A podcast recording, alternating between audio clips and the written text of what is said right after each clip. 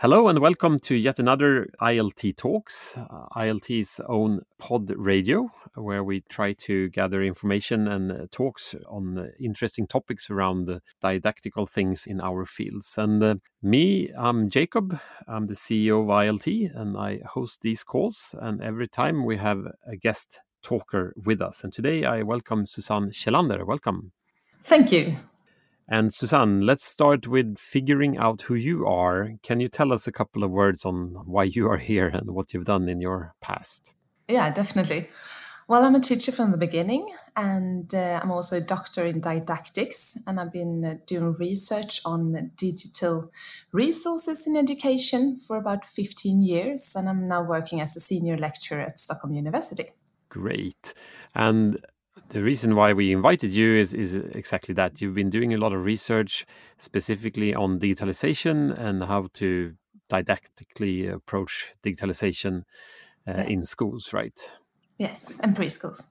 Schools and preschools, and that fits us very well as well with with the products we have at ILT, specifically the the Polyglutt and uh, often called Polylino in other countries, which yes. is a preschool service with a huge amount of digital illustrated books uh, for the preschool, but also uh, more advanced books for the school age.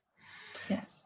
And I was thinking we, we should talk a little bit today about um, digitalization when it comes to reading and, and how that can be different from digital from reading without digital equipment, uh, as that ties in very well to the services we have. Yes. Um, so, can we start there? What, what's your view on on uh, digital reading and digital books in the context? I would say preschool and school. What's your immediate thoughts on that? Well, there is a lot of new research indicating that reading is something new. Now you do it in the digital interface. And for example, we have these hyperlinks. It's not more, it's not anymore linear when you read because you can always click on things, and there are different symbols and sounds and animations and um, colors and layout and all of this in a mix, which we call multimodal. So it's all about the multimodal reading or digital literacy, perhaps you can call it. Mm-hmm. mm-hmm. and it's both in expression and production, also in consuming and reading. So more senses are engaged, and there is a lot more choices when you read digital texts when, compared to when you read uh, physical texts in a paper book. Mm. Uh, this also means that the kid gets uh, more agency or more power since uh, the kid or the child or the pupil or the student can make choices what to read and how to read it and how fast and to use or not to use images and so on. So suddenly the, the children take control and they design design the loud reading circle time, for example, in preschool. Before, kids can only listen and be the uh, and consume the storybook, for example. But now the kid instead uh, stages the reading situations with the, they make it more cozy with pillows and uh, they click on different um, buttons to make it um, a slower or a faster reading path or uh, changing languages for example.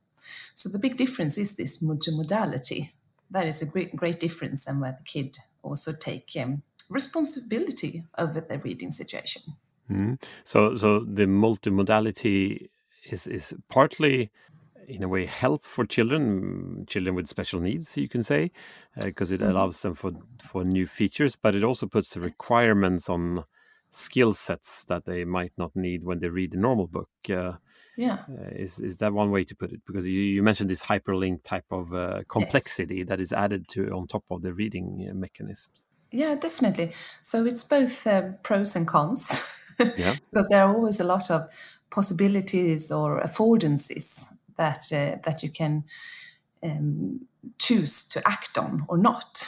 So for a child, for example, even though one child could um, prefer to use a lot of different multimodal features in reading and sort of engaged with animations and um, images and so on, while other children perhaps prefer just to read a normal text. So it's easier to um, to make it individual for the special child. Mm. and um, and also it's also easier to make it collaborative because you can for example in preschool you often project the images on the wall or on the ceiling or on the floor and the kids can sort of enter the storytelling uh, world together yeah yeah uh, which you cannot really do if it's just one grown up holding a paper book in circuit time and all the kids are sitting around so yeah. it's both easier to make it individual, but it also it's also easier to make it collaborative. Yeah. And that's specifically in the case of, of, of preschool, kindergarten, the lower age groups yeah. where, where the kids don't necessarily read themselves, but they, mm-hmm. they listen yeah. to a story read by the teacher or read by the system in our case as an option. If we move ourselves a little bit higher up when, when the kids are actually reading on their own and practicing and learning to read on their own, um, there we are. Uh, I, I, guess we can also discuss then the the actual reading mechanisms of uh, you know converting letters to to words and to sounds. Yeah. Yeah. Um, do you know? Have you any input on, on that? How is that process affected by going digital? Because what you mentioned before the multimodal things that's around features that is typically associated with digital text. But if you focus on the actual text and the words and the letters mm. do you have other views on that? Well there is actually a massive part of earlier research that indicates that children that are not within the frames of norms for example children with reading difficulties or children with second languages and so on those are the ones that gains the most of using digital tools in education Mm-hmm. And obviously, that is because some, there are some help to gain. Yeah, okay. So that's back to the features uh, yeah. around, really. Yeah, okay. But but also there is a risk that children being lazy uh, just want to have the text read uh, for them. Yeah, yeah. They, they, the they, they, they go away from the challenge of actually practicing. Yeah, the reading exactly. skills. Yeah. And how how do you balance that then? What's the trick here for a teacher? Well, it's, it's, it's always about. Um, I mean, you can't uh, have a lot of children not reading because you have to learn learn to read, yeah, yeah. obviously. Um, but perhaps you can uh, do it in different subjects. And uh, for example, storybooks is something that most kids thinks is uh, think is uh, quite um, enjoyable. so maybe that is, is better to actually read storybooks on their own and then mm-hmm. use um, these um, digital features in, for example, history or social science or science yeah, yeah. or math and so on. That's so you, need, you, need, to separate the, the reading practice from the knowledge. Yeah, maybe uh, gathering yeah. in a way. Yeah, yeah. Mm. If we were to move ourselves back to the younger kids uh, and, mm. and the early childhood education, um, where where our service, the Polylino Polyglutt service, is is very popular. Um, sometimes in different countries, it's actually very different. Uh, there are reactions around, you know, screen time and uh, yeah. should there be digital tools in the preschool, etc., etc. Uh, mm. and it's easy to see both benefits and drawbacks from, yeah. from, in that discussion. But do you have, from a research point of view, what's your view on that? Uh, how, what are the reasons why why should we introduce digital equipment um, in, in that age group? yeah. Uh, well, I have, together with the National Agency of Education, written the new curricular texts about including digital tools in education. Yeah, well, then you're the right one to answer the question. Yeah. Yes. um, but I think the most important thing is that it, this is a question of democracy because democratic conversations and everything it takes place online these days and children must be invited into a digital environment with quality and they have to have these uh, kind of experiences and knowledge um, from school in order to actually use them in their free time. Because today children's everyday life is digital and most of a lot of maybe too much of their time actually uh, is actually spent online so, not um, preparing them in school for this um, kind of digitalized uh, everyday life would be to abandon them. So, mm. the world is digital, whether we like it or not. And um, it, it's important for us to make them uh, digitally competent. Adequate digital competence is something that is um, highly um, written forward in the national curriculum. And um, before, even I and other researchers talked about children being digital natives, uh, thinking that they actually had these qualities from the beginning because they were born into a digital mm. world. But it's not like that at all. They're just um, they are very brave, and they seem to be very competent because they are producing uh, fantastic um, films and texts and so on in the digital interface. But they don't have the awareness of uh, knowing what a source is or who is behind a text and so on. So all this um, has to be practiced in school in order for them to uh, enact and take uh, yeah take place in a in the society.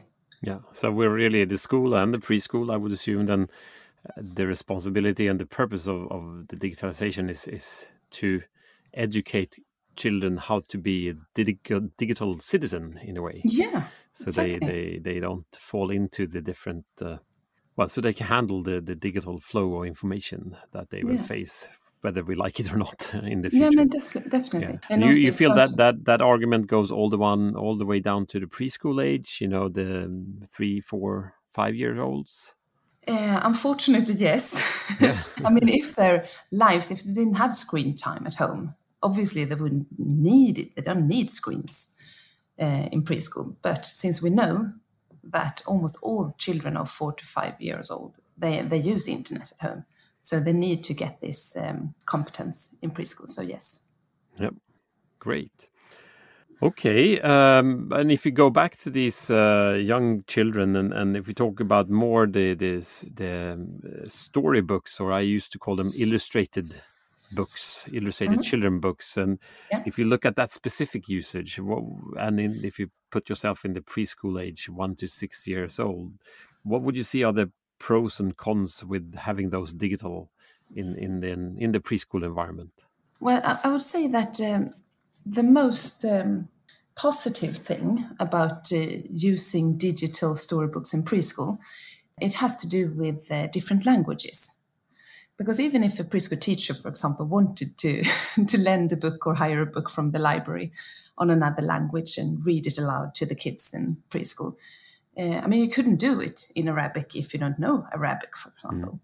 But now it's uh, possible because you can just press a button and then suddenly the text is read aloud in another language, um, which is really important because now we don't only have to take care of all the different languages and mother tongue that children have in a preschool group, but also to the the national languages like Samic um, language and so on. Mm. Um, so we had to take care of that, and that makes it possible to actually do that with the digital resources, which you couldn't do before. So that's one thing, and also the possibility of actually using up to date books from different cultures. Before, perhaps you had to use books from another country where there were different religious or political messages, which uh, didn't compare really to Swedish preschool. But now you can use up to date digital uh, storybooks from different countries all over the world, which is a fantastic thing because you want to don't want to exotify uh, children's home languages or home cultures. Instead, you want to um, show, show them as they are today hmm. in different languages and different countries. Great. Okay, uh, I see time is flying for us here, but uh, trying to summarize a little bit. I mean, you've done research on digitalization uh, in in the preschool and school age for yeah. for years and years. What yeah. what's your main learnings around this this very broad area that you would like to share with us? Yeah, but I, th I think one thing is um, that children both uh, read and produce texts multimodally. I mean, that's a that's a really important uh, difference, really, between older people and younger people. Mm-hmm. they can communicate a lot if they are given the chance in, for example, layout and sounds and symbols and things like that, rather than text and words. Mm-hmm. And Emojis, for example. Yeah, exactly. and there is a lot of knowledge. Um, produced in, for example, which emoji to use for which word and uh, so on. So that is a, a new kind of multimodal knowledge that uh, school has been has become a lot better to embrace, which is good because when I started uh, this research for like 15 years ago, uh, schools didn't really know how to, for example, um, assess a digital film and how the children had been using image and sound and music and so on. But now school and preschool have um, become a lot more competent in assessing and acknowledging those kind of um, science systems and modes. Mm. Good. I think that is a good finalizing good finalizing words from you. Um, our time is up here, but I would like to thank you a lot for sharing your thoughts with us today. Thank and you. thank also to everybody out there listening um, to this podcast, uh, not only in Sweden, but in many other countries nearby as well. So, Susanne, thanks a lot. I hope to hear from you again, maybe with another Mm. topic in the Yes. future in Yes. this forum. And uh, have a wonderful day. You too. Thank you.